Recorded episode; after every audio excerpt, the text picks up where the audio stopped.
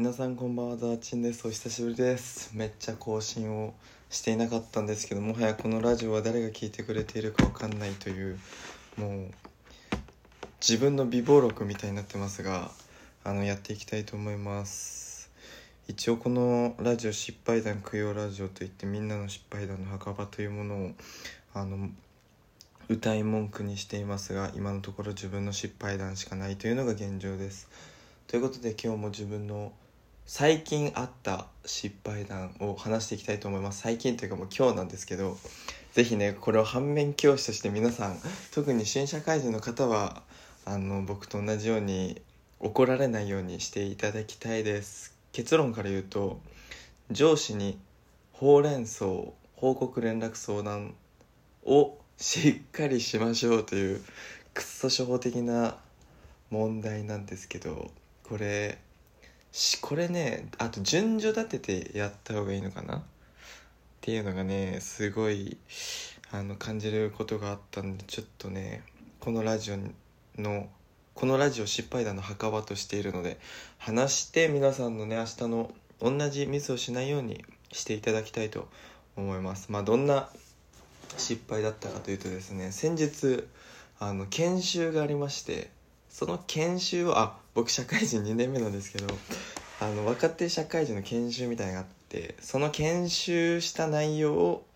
えっと、部長と、まあ、あの自分の部署のチームリーダーに報告するみたいなものがありました。で僕社会人2年目なんですけど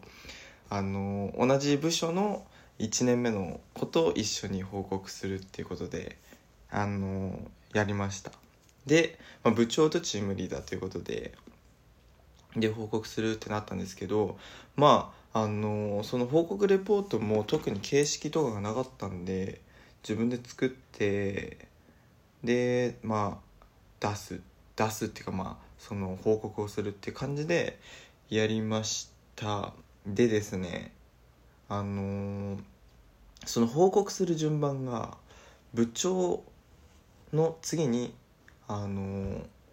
チームリーダーっていう順番だったんですよね。なんで位の高い人から低い人にやってしまったというとこになんかね問題があったというか 問題があったのかなこれ。なんか俺でもねこれ若い若手が言っちゃいけないのか分かるんですけどそこまで気にするみたいなまあ思ったんですけどそういうことがねあの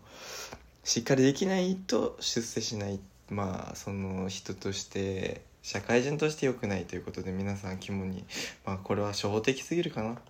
あの命じていただきたいんですけどまあ僕自身が命じてであの僕が部長そしてチームリーダーというね位の上の人から下にやってったっていうのでで一緒に部長に研修レポートを報告したもう一人の僕のいわば1個下の新入社員はえっとちゃんとね位を守ったんです。順番を下から上に行ってで僕は部長のそのあの部長に報告した後にしてであのその後に部長に呼ばれてあの新入社員はちゃんとできてるよみたいな。確かに。確かにその通りなんだけどこのね研修レポートっていうこのなんか自分的にはめちゃくちゃちっちゃいイベントなわけですよ。研修レポートの報告って。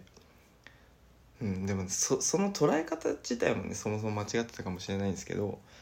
それであの新入社員はできてたのに君はでできてないよみたいな感じでやんわり言うと、まあ、確かにそうだなってなってで研修レポート自体もやり直すっていうねことが起きました。これってどうなんだろうなと思って。なんかうちの企業がちょっと特殊なのかうん。まあそれが世間一般的にはまあ普通なのかもしれないしなんか割となんだろうな。その自分は今一番下で働いてるので上司の言うことはまあ絶対だしまあ、評価される人にどう思われるかっていうとこが絶対なので従わないといけないしまあそうあるべきなんですけどちょっとね自分の認識その研修レポートっていうところにくくられすぎて、まあ、くくられすぎてじゃない研修レポートっていうものことをねあの小さく捉えすぎたがゆえに怒られたっていうことがあったので是非あの皆さんもあのちっちゃいことかもしれないけどそういうとこからあのちゃんと学んでいこうっていうことの教えだと思うのであの皆さんも是非気をつけていきましょう。そして僕がここでラジオで話しているということでもうね忘れて忘れちゃダメだな。反省して次に向かってあの頑張っていきたいなと思います。はい。でそれでちょっとね余談なんですけど、まあ、余談じゃないか。あのー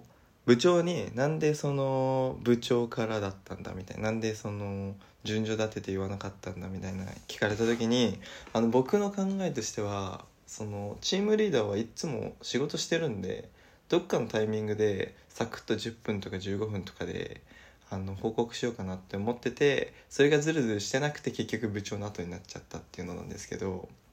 でで、まあ、それを言ったんですよ。そしたらなんかそれってってなんだろうなその面倒くさいことから逃げてるよねみたいな感じに捉えられてまあ確かにこの話ってどう相手が捉えるかまあこの話というよりかは話って相手がどう捉えるかがめちゃくちゃ重要だと思うんですけど、まあ、そう捉えられたらまあそう思われてるっていうことで。で僕がそこでその面倒くさいことから避けてるっていう言葉を言われて脳裏に浮かんだのが僕以前その部署でバレンタインがあってそのホワイトデーのお返しがマジで面倒くさいっていう話をしたんですよ部長に。もうマジで面倒くさいイコールその部でバレンタインやめませんかみたいな ことを言いに行ったことがあって。で、まあ、結局なんかそれはその部長があのバレンタインやめるっていうのをこうね断言するとかはしなくて当事者間で解決しろってっていう風な結論に落ちたんですけどなんかそれを社会人1年目から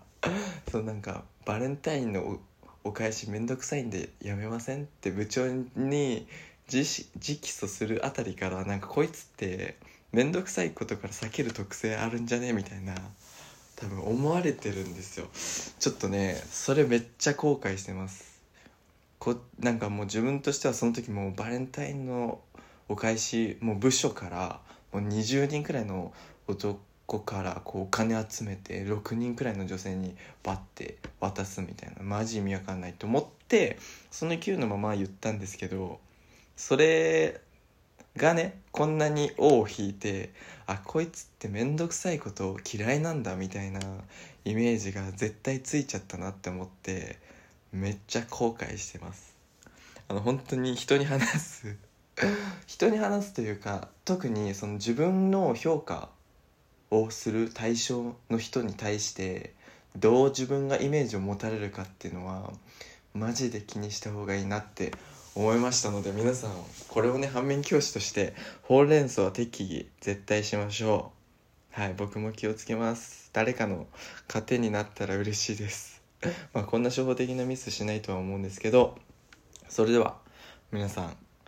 おやすみなさい。